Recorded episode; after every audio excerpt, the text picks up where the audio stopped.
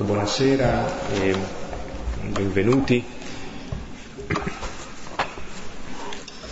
E questo consulto un po' febbrile era semplicemente per ehm, capire bene come dare una segnalazione che eh, è già nota a molti, ma eh, magari a molti altri no, ed è eh, quella relativa al fatto che questi incontri di, di lettura sul Vangelo di Luca possono essere, e anche, e anche degli altri degli anni precedenti, possono essere trovati eh, in documento audio, quindi riascoltati, sul sito che vado eh, prontamente a comunicare, che è www.gesuiti-villapizzone.it quindi ripeto gesuiti-villapizzone.it dovrebbe bastare questo per accedere poi per essere per completezza di indirizzo dopo villapizzone.it c'è il, ehm, il cosiddetto slash cioè la come si chiama? slash eh,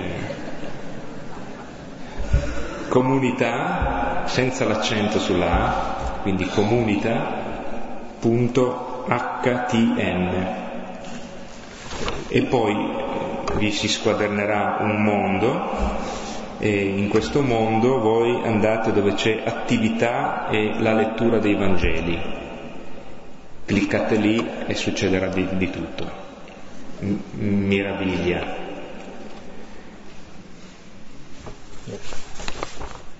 Ricordo anche che eh, sostanzialmente il calendario delle letture, degli incontri regolare, eh, con la eccezione del lunedì 22, prossimo lunedì 22 febbraio, quindi non questo che verrà, ma il prossimo ancora, che sarà la prima di quattro serate di esercizi spirituali eh, nella, cosiddetti nella vita ordinaria, quattro serate dalle 8.45 alle, eh, di, dalle 20.45 alle 22.15 circa in questa chiesa dove così in particolare punteremo l'attenzione sul mistero dell'incarnazione così come Ignazio di Loyola negli esercizi lo propone, lo fa contemplare.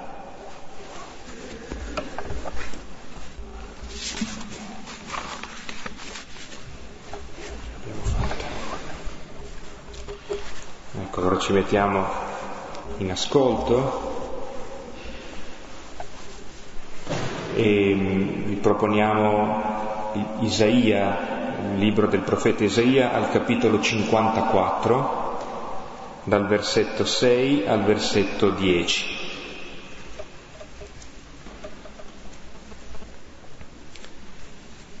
È un testo che ci aiuterà a capire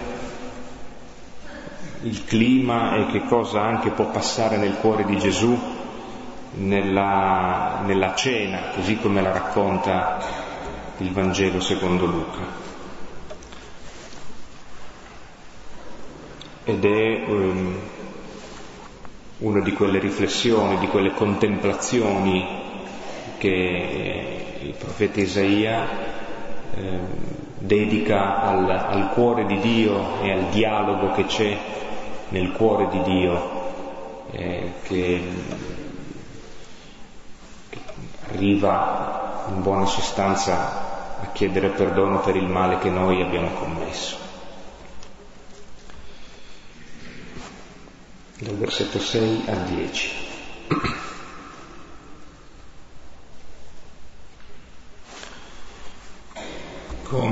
come una donna abbandonata e con l'animo afflitto, il Signore ti ha richiamata.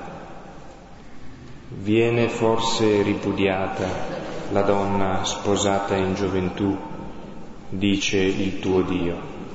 Viviamo insieme, per un breve istante ti ho abbandonata, ma ti riprenderò con immenso amore. In un impeto di collera ti ho nascosto per un poco il mio volto. ma con affetto perenne ho avuto pietà di te, dice il tuo Redentore, il Signore. Ora è per me come ai giorni di Noè, quando giurai che non avrei più riversato le acque di Noè sulla terra.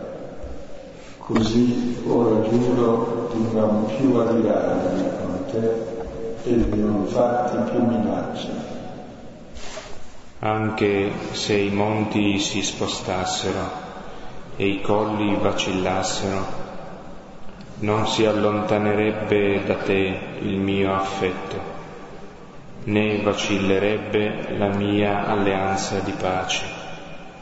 Dice il Signore che ti usa misericordia. Gloria al Padre, al Figlio e allo Spirito Santo come era nel principio, ora e sempre, nei secoli dei secoli. Amen.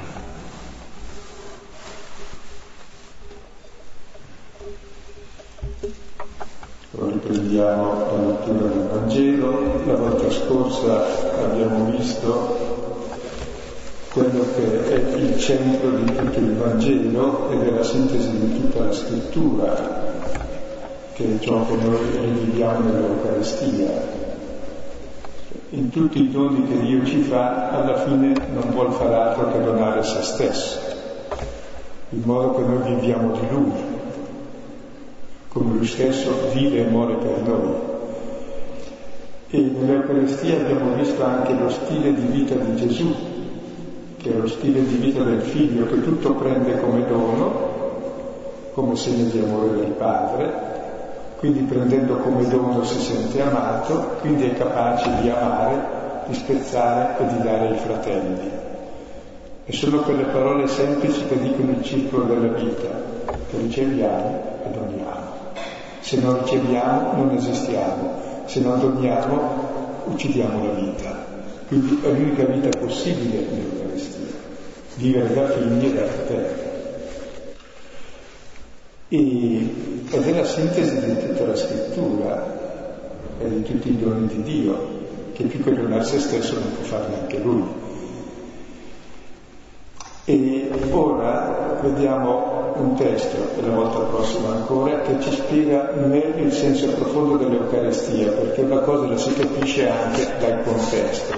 Ora vediamo a chi è fatto questo dono e cosa esce con questo dono. Allora leggiamo il testo dopo aver visto l'amore del Signore per noi, e l'amore ha questa qualità che fa liberi, cioè quando uno si sente amato è libero di riconoscere la verità. Quindi davanti all'amore esce quello che siamo tranquillamente e vediamo chi siamo noi, le persone alle quali il Signore fa il suo dono. Capitolo 22 dal versetto 21 al 30. Ma ecco, la mano di colui che mi consegna con me sulla mensa.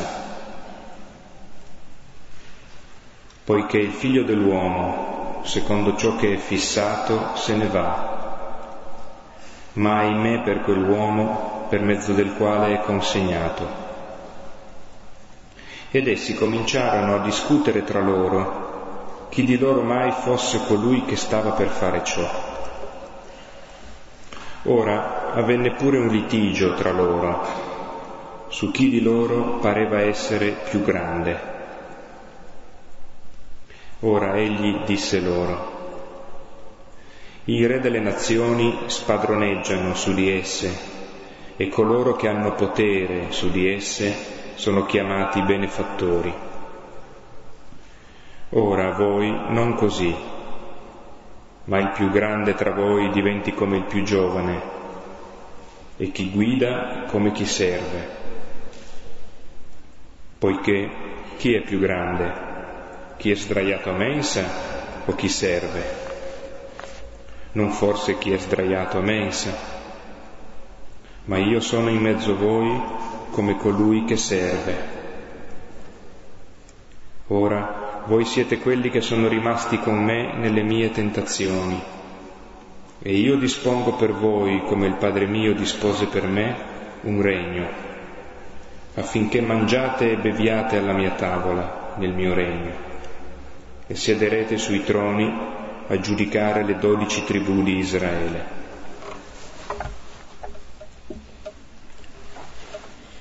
Questo testo ti dà uno spaccato di chi sono i discepoli che ricevono la prima comunione.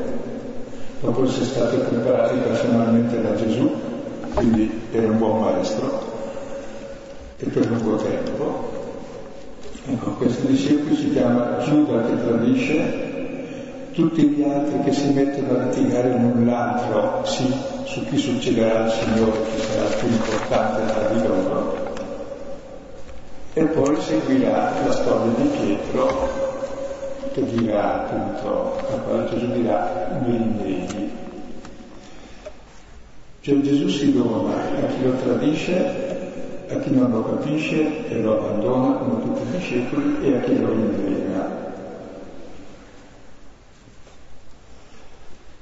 Non è che quella sera ha detto ai miei cari discepoli avevo un regalo da farvi, quest'ultima cena, ma siccome siete così uno mi tradisce, tutti fuggite, un altro mi rinnega, questa sera tutti a letto senza cena, non ve lo do, quando lo meriterete ve lo darò. No.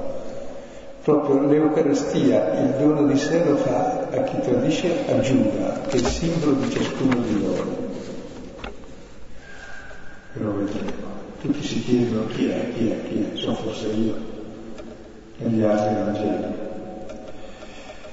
A dei discepoli che litigano su chi avrà in mano il potere. È lo spaccato della storia della Chiesa costante o della nostra umanità.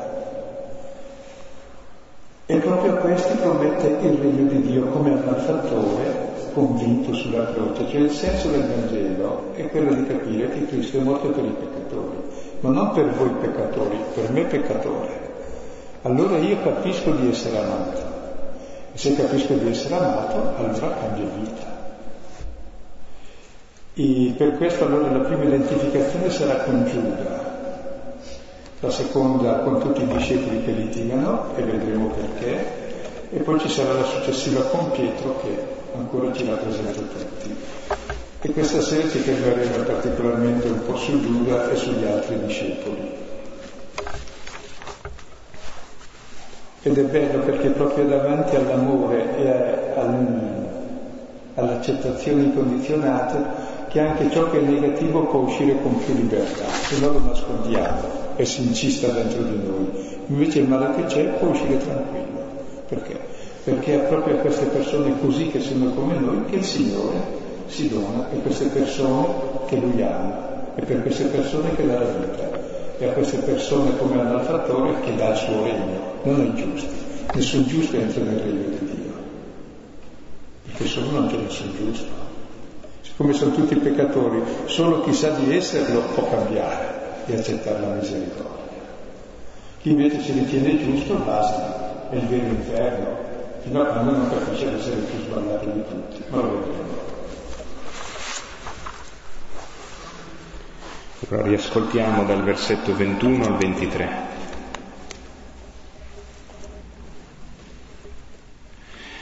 Ma ecco la mano di colui che mi consegna con me sulla mensa, poiché il figlio dell'uomo, secondo ciò che è fissato, se ne va. Ma ahimè per quell'uomo, per mezzo del quale è consegnato. Ed essi cominciarono a discutere tra loro. Chi di loro mai fosse colui che stava per fare ciò.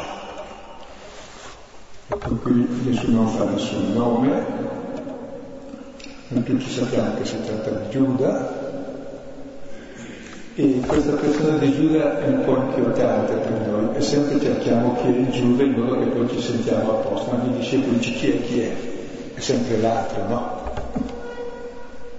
Ecco, Giuda invece, vedremo stando al testo, rappresenta ciascuno di noi, il nostro fratello. Matteo e Marco eh, scrivono che ognuno dei discepoli chiede sono forse io, sono forse io, fino a quando non capisco di essere io, non entra ancora nel Vangelo. E tra l'altro Giuda nel Vangelo di Giovanni esce sempre insieme a Pietro, al discepolo amato, anche nei racconti della resurrezione. E Giuda rappresenta esattamente il male del mondo, il peccato del mondo, quel male che è in ciascuno di noi per il quale Cristo muore. Perché è morto per i peccatori, no? Per i giusti. E Giuda rappresenta quel male del mondo che vedremo e in tutti noi, anche in Pietro, anche negli altri. Per questo anche Pietro lo rinnega, per questo anche gli altri fuggono. Pietro rappresenta quello che non vuole essere come Giuda fino a quando rinnega anche lui, allora capisce di essere anche lui come Giuda e capisce che Gesù è morto per il peccatore. Allora diventa come il discepolo amato. Per cui tre personaggi, Giuda, Pietro e il discepolo amato, sono i rappresentanti dei nostri tre aspetti, cioè tutti siamo come Giuda, però come Pietro non vogliamo esserlo. Quando poi cadiamo e conosciamo l'amore del Signore, diventiamo il discepolo amato che ha scoperto la salvezza. Poi noi ci crediamo sempre se Giuda sia dannato, se Giuda sia Gesù è morto per Giuda, l'inferno c'è. L'inferno è esattamente la situazione che viviamo senza saperlo, cioè il male. Il male del mondo è l'inferno. E Gesù è venuto per salvare dall'inferno. Se no cosa è venuto a salvare da che cosa? Gente che sta bene, è inutile. Non sono i sani che hanno bisogno del medico, ma i malati. Sono venuti a chiamare i peccatori, non i giusti. Quindi il problema non è se Giuda è salvato o dannato, il problema è capire che siamo salvati in quanto perduti e dannati che siamo salvati. Non so se mi spiego. È venuto a cercare ciò che è perduto. Ed è in Giuda che si rivela il mistero di Dio come amore senza condizioni. Ed è in Giuda che è vinto il male del mondo, che è la menzogna di Satana, l'ignoranza dell'amore di Dio per noi. E adesso stiamo un po' più al testo e vediamo un po' perché dice Luca su Giuda. Ecco, Gesù dice, ecco la mano di colui che mi consegna con me sulla mensa. Gesù appena ha dato il pane, ha preso il pane, l'ha spezzato e l'ha dato. Questa è la mano del figlio che prende, spezza e dona, e Giuda rappresenta l'altra mano. La mano vuol dire capacità di agire, il potere. La nostra mano prende e ruba e uccide e possiede. Quindi Giuda rappresenta Adamo, cioè ciascuno di noi. Cosa facciamo? Vogliamo possedere le cose, le persone e Dio, così ci garantiamo la vita. E non sappiamo che questo invece è uccidere, perché il possesso è il principio di morte è solo il ricevere e il dare. Quindi Gesù è oggetto di questa mano che possiede e uccide e si consegna a questa mano per uccidere, per dire guarda che io do la vita per te. Quindi in Giuda Gesù dà la vita per ciascuno di noi, per ogni uomo. Non a caso si chiama Giuda come il popolo eletto ed è Giuda di Simone, come si chiama Pietro Simone, e, Giovanni sottolinea tutto questo particolarmente. E sta sulla mensa con me, cioè riceve il dono del corpo del figlio.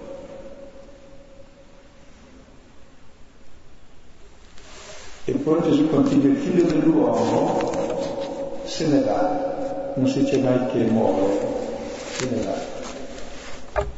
Come è stato fissato.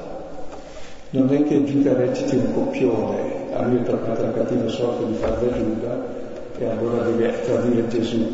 No, non è un copione. Il figlio dell'uomo se ne va come sta scritto. E cosa sta scritto? Sta scritto che lui muore per il male del mondo, per salvare il mondo. Quindi in Giuda si compie la scrittura, come Dio da sempre ha fissato, che l'uomo perduto finalmente riceve il corpo di Cristo, riceve la salvezza. In Giovanni addirittura l'unico che riceve il pane da Gesù, cioè comunione. E poi Gesù aggiunge, ahimè per quell'uomo, non è un guai, ahimè è di un'altra cosa, ahimè sento io il male di quell'uomo. Cioè, il male che noi facciamo lo sente Dio che ci ama. E la croce è l'ahimè di Dio per il male del mondo, che realmente porta su di sé il nostro male. E l'uomo cos'è? È semplicemente il mezzo di questo male. Cioè siamo ingannati. L'uomo non è attore del male, è semplicemente uno che, che, lo subisce per ignoranza e poi diventa uno che a sua volta eh, lo trasmette, è mediatore di male. Siccome non si sente amato, pensa che la vita sia allora possedere gli altri e così fa male a sé e agli altri. Mi sembra c'è un'immagine, questa immagine della mano è molto forte perché ho parlato tutto il microfono, eh, non so se si riesce, se parla un più, parlando un po' più da lontano forse è sufficiente. E, ehm, dicevo che questa immagine della mano è, ha due punti di forza. Il primo è che mh, appare come una minaccia, eh, cioè è un dettaglio di eh, qualche cosa che, che fa un'ombra no, di minaccia sul tavolo, sulla mensa, meglio. Dall'altra parte però, eh, anche immaginando questa mensa dove i, piatti di portata sono tutti al centro e si attinge tutti insieme, e, ehm, è veramente la, è, è, un insieme di mani che, quello che Gesù ha davanti. E quindi non, eh, questo unito al fatto che appunto lui non fa nomi, non, eh, non dà eh, elementi di riconoscibilità è evidente, infatti gli evangelisti concordemente dicono che nessuno capì fino in fondo che cosa stava avvenendo e di chi si stava parlando. E infatti nasce la discussione, chi poteva commettere una cosa del genere, ma c'è una, veramente una partecipazione di mani intorno al, alla messa. E, e credo che se, forse si può entrare anche nel, un po' nel, nel cuore di Gesù attraverso il, il brano di Isaia che abbiamo letto all'inizio pregando insieme, e, questo amore che si sente eh, tradito e nello stesso tempo eh, infinitamente ancora desideroso, o forse ancora, ancora più desideroso proprio perché tradito. E quindi credo che mm, questo aspetto con quello della mano eh, a cui Gesù fa riferimento dia una forza anche di immagine al, al, al nostro testo. E poi, e poi tutti cominciano a discutere chi di loro mai fosse, cioè, ognuno pensa che è l'altro e tutti hanno ragione. E se volessimo pensare con molta semplicità, perché Giuda ha tradito, in realtà è stato tradito lui da Gesù. Perché con tutte le possibilità che aveva Gesù non doveva far così, doveva usare le possibilità che aveva per diffondere il regno di Dio, poteva moltiplicare il pane, poteva prendere il potere tranquillamente, poteva avere Dio in mano che faceva tutti i miracoli che voleva, perché non ha fatto questo? È stato Gesù a tradire Giuda.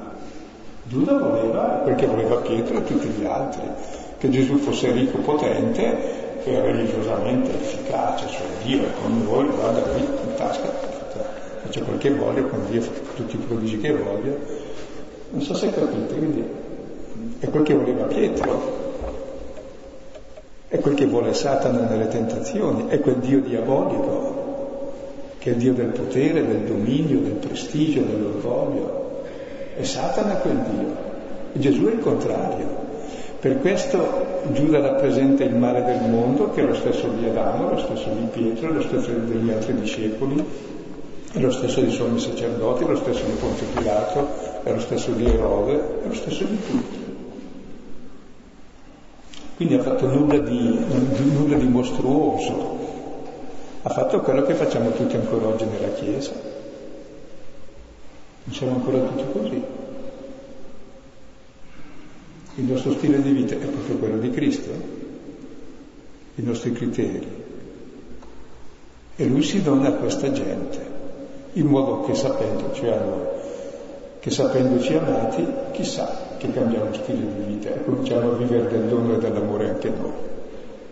E lui non si stancherà mai perché vuole, vuole che tutti gli uomini siano salvati e giungano alla conoscenza della verità, perché il nostro male non è la cattiveria, l'uomo non è cattivo, è solo scemo, è la stupidità, non sanno quello che fanno, dice Gesù sulla croce. E il vero male è non sapere. Ed è davanti a quest'amore che si rivela nell'Eucarestia, al mistero della croce, che sappiamo chi è Dio, che è amore, che la vita è quel ricevere dare e creare comunione attraverso i beni che abbiamo e non invece dividerci e scalmarci a vicenda. E allora, proprio davanti al dono di Gesù, esce in Giuda quel male che è in tutti noi, quest'altra mano che sono le mani di tutti. E allora giustamente ognuno pensa chi sarà? È lui, è lui, è lui. sì. E hanno tutti ragione dicendo che è l'altro. Fino a quando uno capisce e dice sono io. E Giuda è l'unico a saperlo per ora. Quindi è l'unico che ha la possibilità di capire l'amore di Dio. Tra l'altro è solo Matteo che parla che Giuda poi si è impiccato, gli altri Vangeli no perché non ci tengono a quel dettaglio, perché ne fanno il prototipo proprio di qualunque uomo, mentre Matteo vuole fare il prototipo dell'empio, di quell'empietà che esiste in noi, che il massimo dell'empietà è dire ho sbagliato e pago, come se Dio fosse, perché si pente Giuda, eh? si converte anzi come se Dio volesse che noi pagassimo e Dio non vuole far pagare nessuno, paga Lui per noi.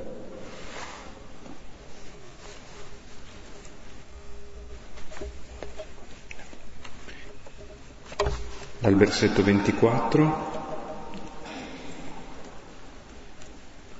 Ora avvenne pure un litigio tra loro su chi di loro pareva essere più grande. Ora egli disse loro, i re delle nazioni spadroneggiano su di esse e coloro che hanno potere su di esse sono chiamati benefattori. Ora voi non così, ma il più grande tra voi diventi come il più giovane e chi guida come chi serve questo tema del litigio era già uscito altre volte nel Vangelo e qui esce addirittura nell'ultima cena. E più che litigio in greco c'è una parola, filoneichia, che vuol dire eh, un amore di vincere l'altro. Cioè c'è una bramosia in ogni persona, qual è? È quella di prevalere sull'altro, così vale qualcosa. Cioè esattamente è l'espressione, questo voler valere, di chi non si sente amato e non sa che l'amore, il suo valore è l'amore del cielo. Chi non si sente amato non ha valore, allora il suo valore è prevalere sull'altro, cioè mettere i piedi sulla testa dell'altro. Mi fa tenerezza a questi discepoli che litigano l'un contro l'altro nell'ultima cena. Sono ancora tutti i litigi, se pensate nella famiglia, alla fine è su chi comanda, eh, non è mica sulle cose giuste, perché le cose giuste si fa per necessità lo stesso, più o meno. Invece chi è che comanda? Chi è il più grande? Chi pareva, perché è importante sembrare anche, eh? tutto sull'apparenza è giocata. E poi grande è l'epiteto di Dio. E poi Dio non ha misura, quindi sempre di più. Tra l'altro questo più in latino è magis, la maestà dell'uomo, l'uomo vuole di più e vuole essere grande ed è giusto, ma qual è la grandezza dell'uomo? La vera grandezza dell'uomo è quella di sentirsi voluto bene di sapere dove bene, che è la grandezza di Dio. L'errore è pensare che la grandezza sia chi è più potente, chi è più farabutto, chi è più egoista, chi ha più cose, chi ha più potere, chi domina e spadroneggia sugli altri come il re della terra. Questo è il più grande. No, questo è il più infelice tra le persone che segue infelicità sulla terra. Questo è il male del mondo, che c'è in tutti i discepoli appunto pensano che la grandezza sia dominare l'altro e non servire l'altro. Che la grandezza sia il potere e l'egoismo, e questo qui è il male del mondo appunto. L'idolatria del denaro, del potere e della strumentalizzazione di Dio, del prestigio religioso. Questo è diabolico. E tutti ce l'hanno. E Gesù dice guardate, i re delle nazioni spadroneggiano dominano, schiacciano e vogliono essere chiamati anche benefattori. Non così tra voi, non così tra voi, non così tra voi. Invece è così anche tra noi. Ma tra noi c'è uno che è diverso, che è Gesù. E siamo chiamati tutti a vivere questa diversità anche nelle nostre relazioni familiari, comunitarie, nella società e nella Chiesa. Chi è il più grande? colui che si fa ultimo di tutti. Più grande non è chi domina, ma chi serve. Porto un esempio. E se adesso, non so, ci mancasse il capo dello Stato, anche il Papa a Roma, a Roma va avanti qualche mese lo stesso anche senza, come capita ogni, volta, ogni morte di Papa. Mancassero gli spazzini, Roma non va avanti. Mancassero anche i nostri politici, anche i nostri di Palazzo Marino quindi potrebbe andare avanti la cosa. Se mancano gli spazzini va avanti poco Milano, o i servizi dei tram. Quindi l'importante è chi serve, non chi domina o chi ha il potere. E qui davvero è necessaria una conversione profonda sui valori. Il potere è diabolico, il potere nel senso non delle possibilità del, del dominare, del controllo degli altri, no, siamo a servizio, oh, nessuno ha potere sull'altro. Chi vuole avere potere sull'altro ha già ucciso l'altro e se stesso come uomo. Rimbecillisce lui, rimbecillisce tutti. E noi cerchiamo di essere schiavi perché è più comodo essere schiavi, perché vorremmo avere anche noi il potere, ma potendolo avere allora mi identifico idealmente con chi ce l'ha, poi verrà il mio turno, la vita eterna. Se invece il problema è cambiare criterio, non così tra voi, a tutti i livelli, il più grande, nella famiglia, nelle relazioni, e chi serve. E la nostra guida non è chi comanda, è chi serve. Non a caso il Papa si chiama anche Servus Servorum Dei. Eh. Capite allora che questi discepoli che tutti litigano sono uguali a Giuda in fondo, uguali a ciascuno di noi. E Gesù si dà a questa gente, questo è molto consolante. E prima di fare la comunione diciamo non sono degno e vado perché non sono degno, perché ne ho bisogno, per guarire da tutti i miei deliri scemi che ho dentro. Pensavo anche la, anche la finezza narrativa di Luca che unisce questo litigio eh, che è immediatamente conseguente all'altra discussione, cioè, perché qui anche nella, nella traduzione che tu hai eh, così calcato sul, sul testo greco, eh, prima cominciano a discutere, cominciano a discutere su questo eh, sasso nello stagno buttato da Gesù e discutono su chi poteva fare questa consegna, chi poteva essere il responsabile. Ed è interessante che da un confronto in cui ognuno cerca di difendere se stesso accusando l'altro verosimilmente, ehm, si arrivi poi in un crescendo anche di termini a un vero e proprio litigio eh, che vuole in fondo eh, appunto eh, più ancora che promuovere se stesso umiliare l'altro, eh, su chi è il più grande, cioè quasi quasi cercando anche una garanzia in un prestigio esterno, riconosciuto, ha una insicurezza del cuore che non ha accolto eh, Gesù, la sua persona, la sua parola.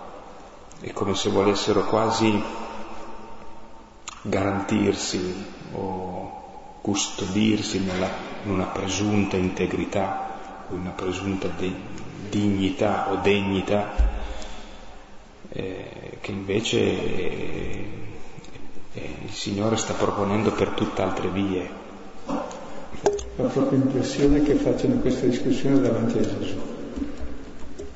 Probabilmente si sentono liberi di farla e anche dicono che ognuno dichiara i suoi meriti e Gesù deve scegliere, eh sì, tu sei proprio il migliore. Fa tenerezza all'imbecillità, ma è così. E tra l'altro di queste cose ne facciamo infinitamente tante ogni giorno. Se notate ogni volta che discutiamo è solo per questo, per prevalere, mica perché abbiamo ragione. Se abbiamo ragione diciamo capirà quando, quando è il momento giusto, è solo perché così ho l'approvazione da Dio e dagli altri che sono bravi, no?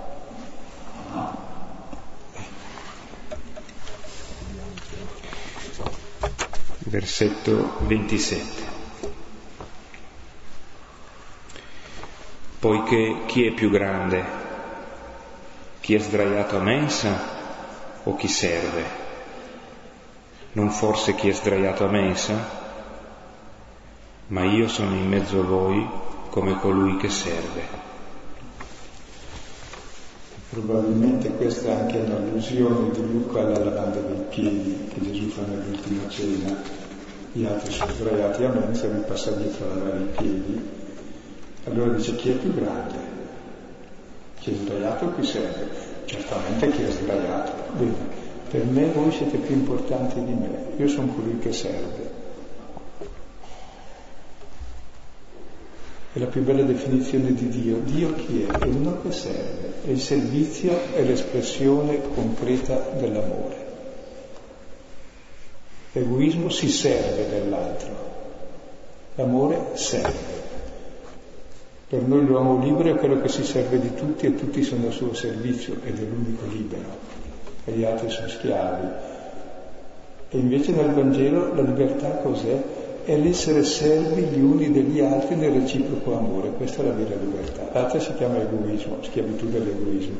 Questa è la libertà cristiana, la libertà di amare come siamo amati, è la libertà di Dio. L'altra è la libertà di Satana, ed è interessante che proprio sulle parole vere sempre che variamo. Padre, madre, amore, libertà, giustizia. Ecco, e questa è la più bella definizione che Gesù dà di sé. Sono in mezzo a voi come colui che serve. Servizio è mano, il potere di Dio, tutto il potere di Dio è servire, fino a dare la sua vita. Figlio dell'uomo non è venuto per essere servito, ma per servire e dare la sua vita a servizio degli altri. Come vedete nell'Eucaristia, questa è tutta un'istruzione sull'Eucaristia, dove esce tranquillamente il nostro male e in questo si presenta Gesù al nostro servizio per curarci da questo inganno, perché il male, capisco sempre di più, è inganno.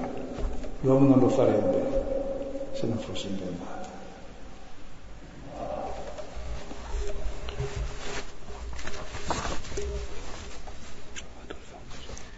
versetto 28.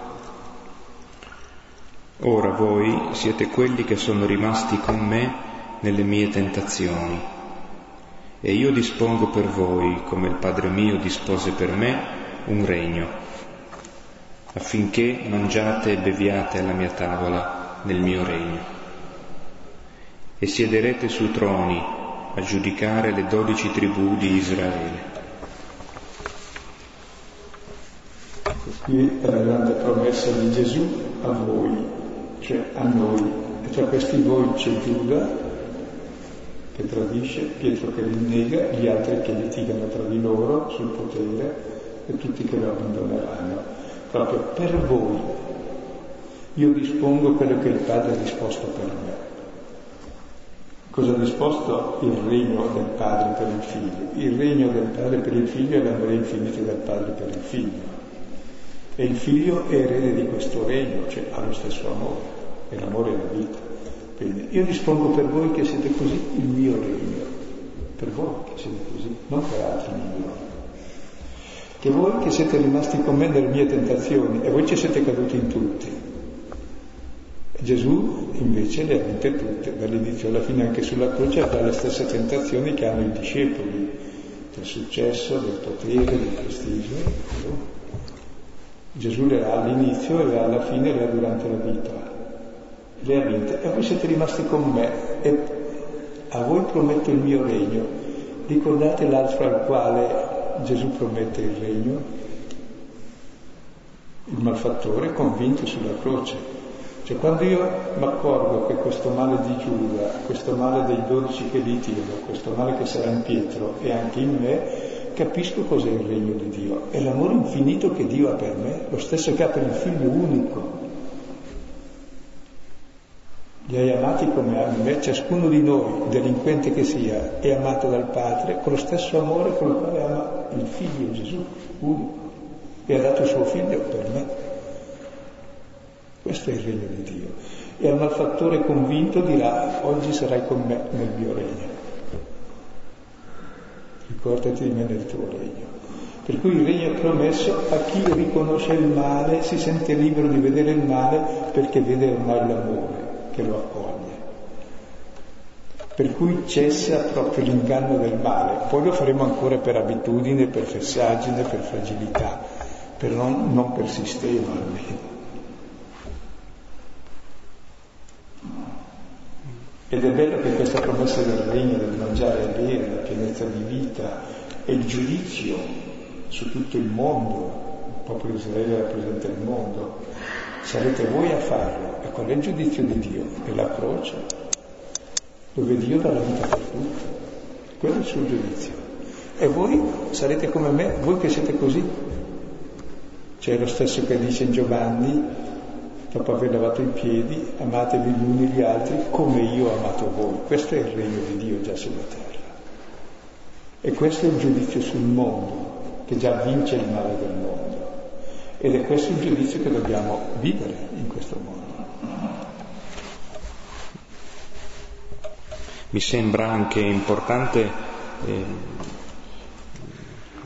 due, due, brevissime cose. La prima è che eh, identificando i discepoli come coloro che sono rimasti con lui durante le tentazioni, durante il percorso della vita, e ehm, credo che contiene in, in, in, importante filigrana anche la, la consapevolezza che Gesù ha e il modo con cui guarda i suoi discepoli, non identificandoli con il loro tradimento. Cioè tu non sei il tuo tradimento. E, e l'altra cosa è, è questa, la, la, facoltà del giudizio no, che viene data, questo giudizio condiviso, no? Eh, con l'immagine anche della mensa di nuovo. E se il giudizio appunto è quello della croce, allora è, è, molto forte il fatto che i discepoli sono in grado di giudicare, dire, di svolgere questa funzione, proprio per avere poi loro compreso l'amore che viene da quella croce dopo averlo rifiutato. E quindi, come dire, mi pare l'autore della lettera agli ebrei che dice che abbiamo un grande pontefice che è passato attraverso tutte le prove e ci possiamo fidare perché sa che cosa viviamo.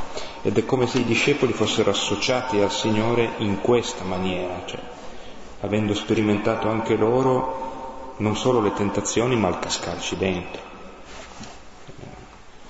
Ecco, allora quando celebriamo l'Eucaristia, perché tutti i Vangeli sono andati attorno all'Eucaristia, non ho per sentire come canta bene il coro, che belle parole dice il prete, se dice il messagnatino corretto oppure meno, o quei paramenti giusti oppure storti, o quel pizio senza pizio, vabbè, carnevale tutto recito.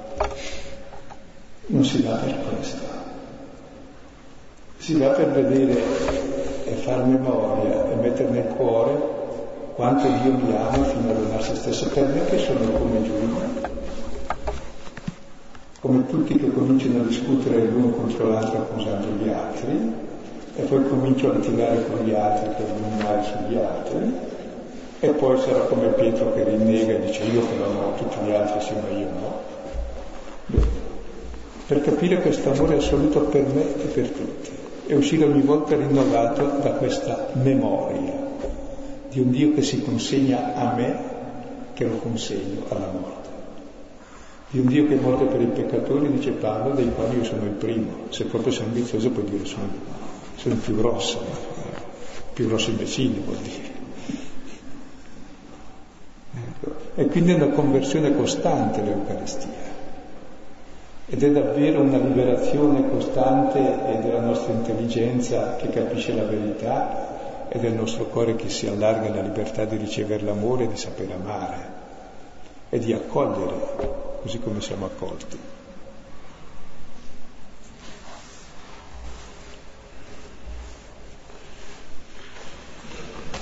Ecco, allora per, per l'approfondimento,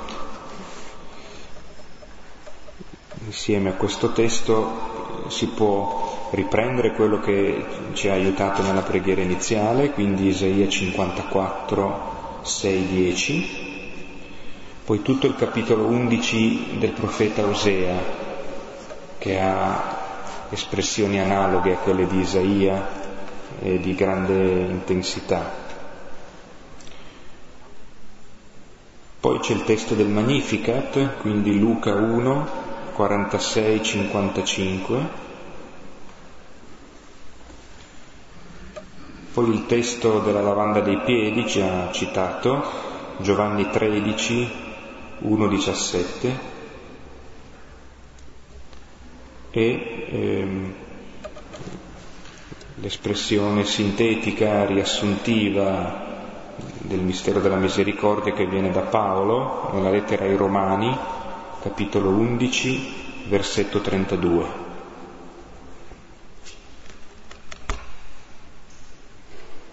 che è il capitolo finale della parte in cui Paolo parla del dramma di Israele che non ha accolto Gesù di Nazareth come Messia. E allora, partendo da questa disobbedienza, Paolo riflette su, sulla misericordia, sull'amore di Dio.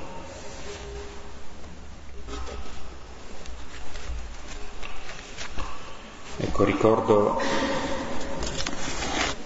Ricordo allora il, l'indirizzo a cui potete trovare il, il repertorio degli incontri, i documenti audio, eh, www.gesuiti-villapizzone.it, poi andando a cliccare su attività e la lettura dei Vangeli.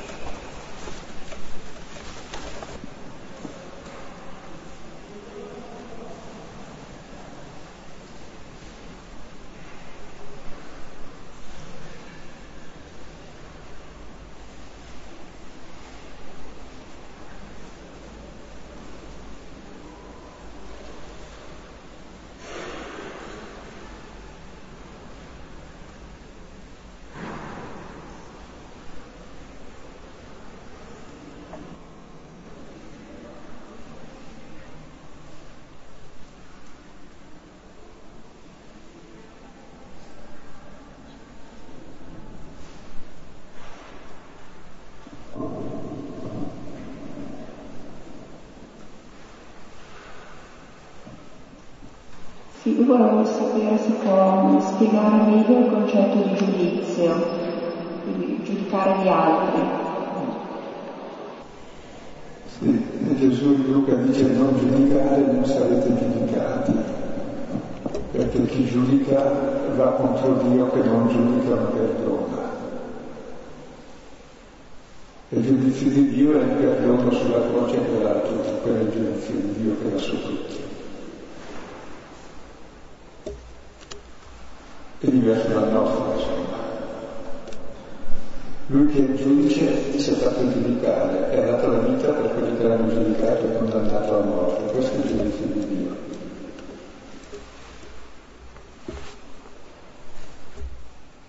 E giustizia, cioè lo stesso amore verso gli altri.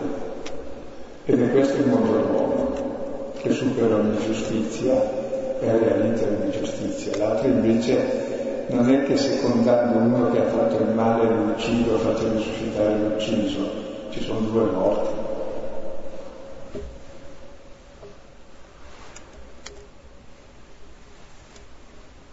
potere di Dio è quello di dare e poi quando dissipiamo di perdonare.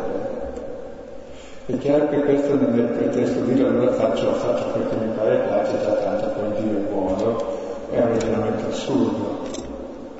Se uno è buono lo uccide perché è buono, se hai capito che è buono, quello che non hai capito niente, se è buono dice allora finalmente mi sento voluto bene e posso fare anch'io come lui.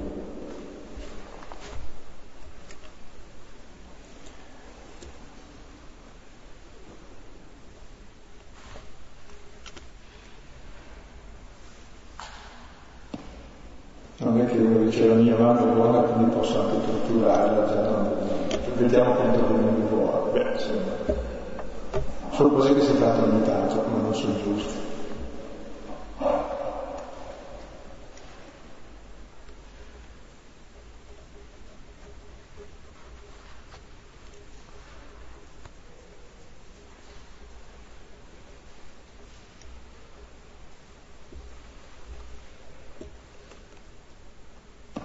dicevo come battuta, ma poi è davvero così, eh. Già mia moglie è buona, vediamo quanta pazienza ha, e viceversa. e i figli con i genitori, dice, si provoca perché non ci si crede.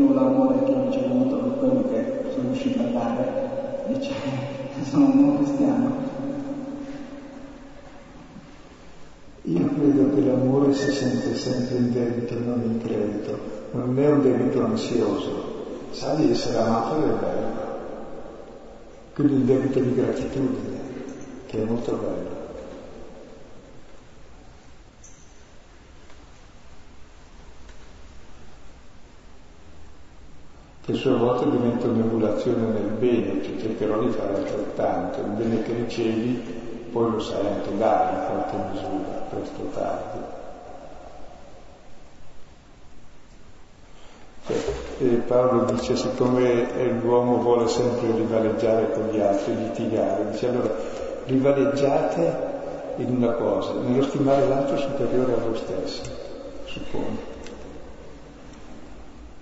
o nel rispondere meglio al suo amore per te. E questa è una rivalità giusta, non quella contraria.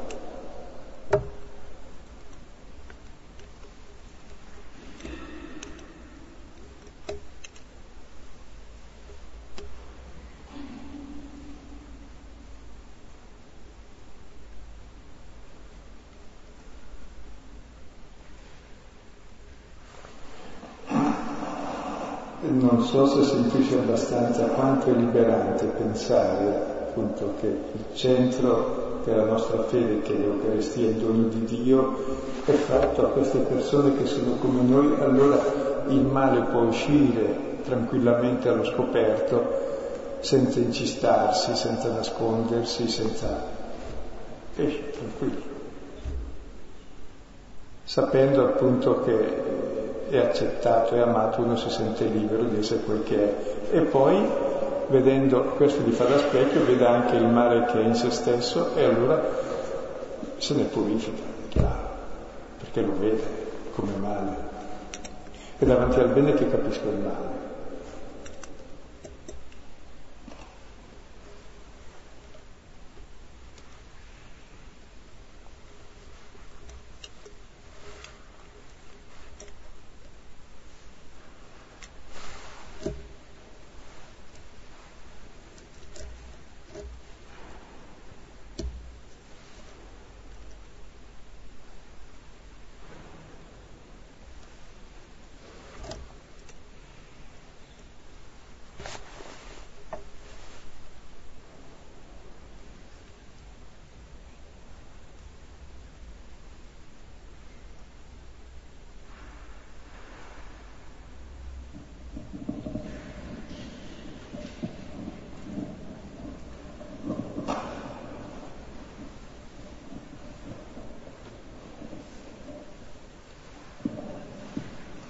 Lei prima diceva che il male genera male e io pensavo, tante volte però il bene non genera sempre bene, anche quando viene da Dio a volte non è abbastanza. E questa è una cosa un po' confortante perché anche le nostre vuole oggi non molto bene, anche i discepoli stessi amati da Gesù hanno fatto fatica nell'immediato il male subito efficace, perché se uno mi insulta o se dirà con me ma l'avrei insultato anch'io. Il bene non è così immediatamente efficace, ma opera più a lungo termine, è come un seme che germoglia, germoglia anche dopo morto, anche dopo migliaia d'anni, ma è il bene che vince, il male no. Il male dura fino a quando uno non ha capito il bene, ma davanti a un bene così assoluto come quello di Gesù per Giuda, questi discepoli che sono così, cioè per me che sono così, mi arrendo davanti a un bene così. Se fosse un bene condizionato che mi vuol bene perché sono buonino, allora mi difendo. Siccome non sono come loro, alla fine se capisco mi arrendo. Poi dopo continuerà a fare più o meno come prima, però con una coscienza diversa, che sono scemo esempio, che invece fare il contrario, e che quindi lentamente per quel che posso comincerò a cambiare, ma non sono più chiuso nel mio io, ma guardo piuttosto a questo amore che ricevo e questo mi vive davvero, lentamente ma inesorabilmente, il bene vince. perché tutti gli uomini desiderano il bene, anche se sbagliano. Tante volte si desidera il male per un tremendo inganno, ma sempre presentato come bene il male. Anche Satana è presentato come bene quel frutto. Anche tutto quello che si vede in televisione è presentato come bello, buono e desiderabile, che sono le caratteristiche del frutto. Se no nessuno lo guarderebbe, non lo guarda. È proprio bello, buono e desiderabile per la conoscenza o per la stupidità. Si vuol discernimento, che si sia accorti dal risultato. Se il risultato mi soddisfa, mi dà gioia, mi dà relazione, mi dà vita, va bene. Se invece è una sete di avere sempre di più, perché mi sento sempre più povero, allora è un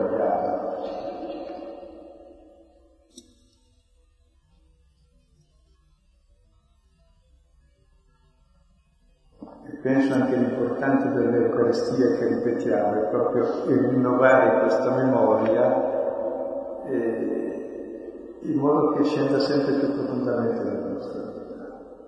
E poi viviamo delle memorie che accumuliamo. Se Dio e il suo amore diventa la mia memoria di fondo e che gli altri sono fratelli, credo che cambia davvero. Qualcosa di molto profondo, pur così come siamo noi che siamo come questi discepoli.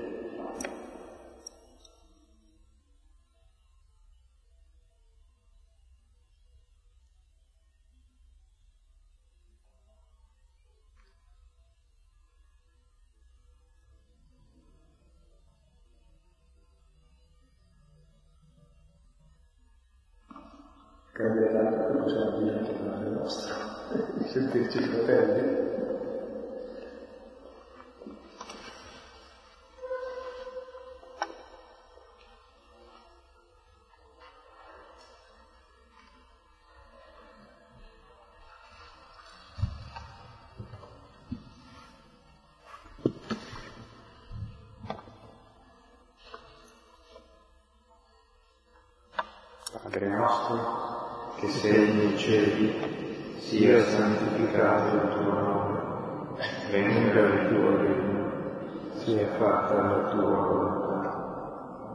Cielo così in terra.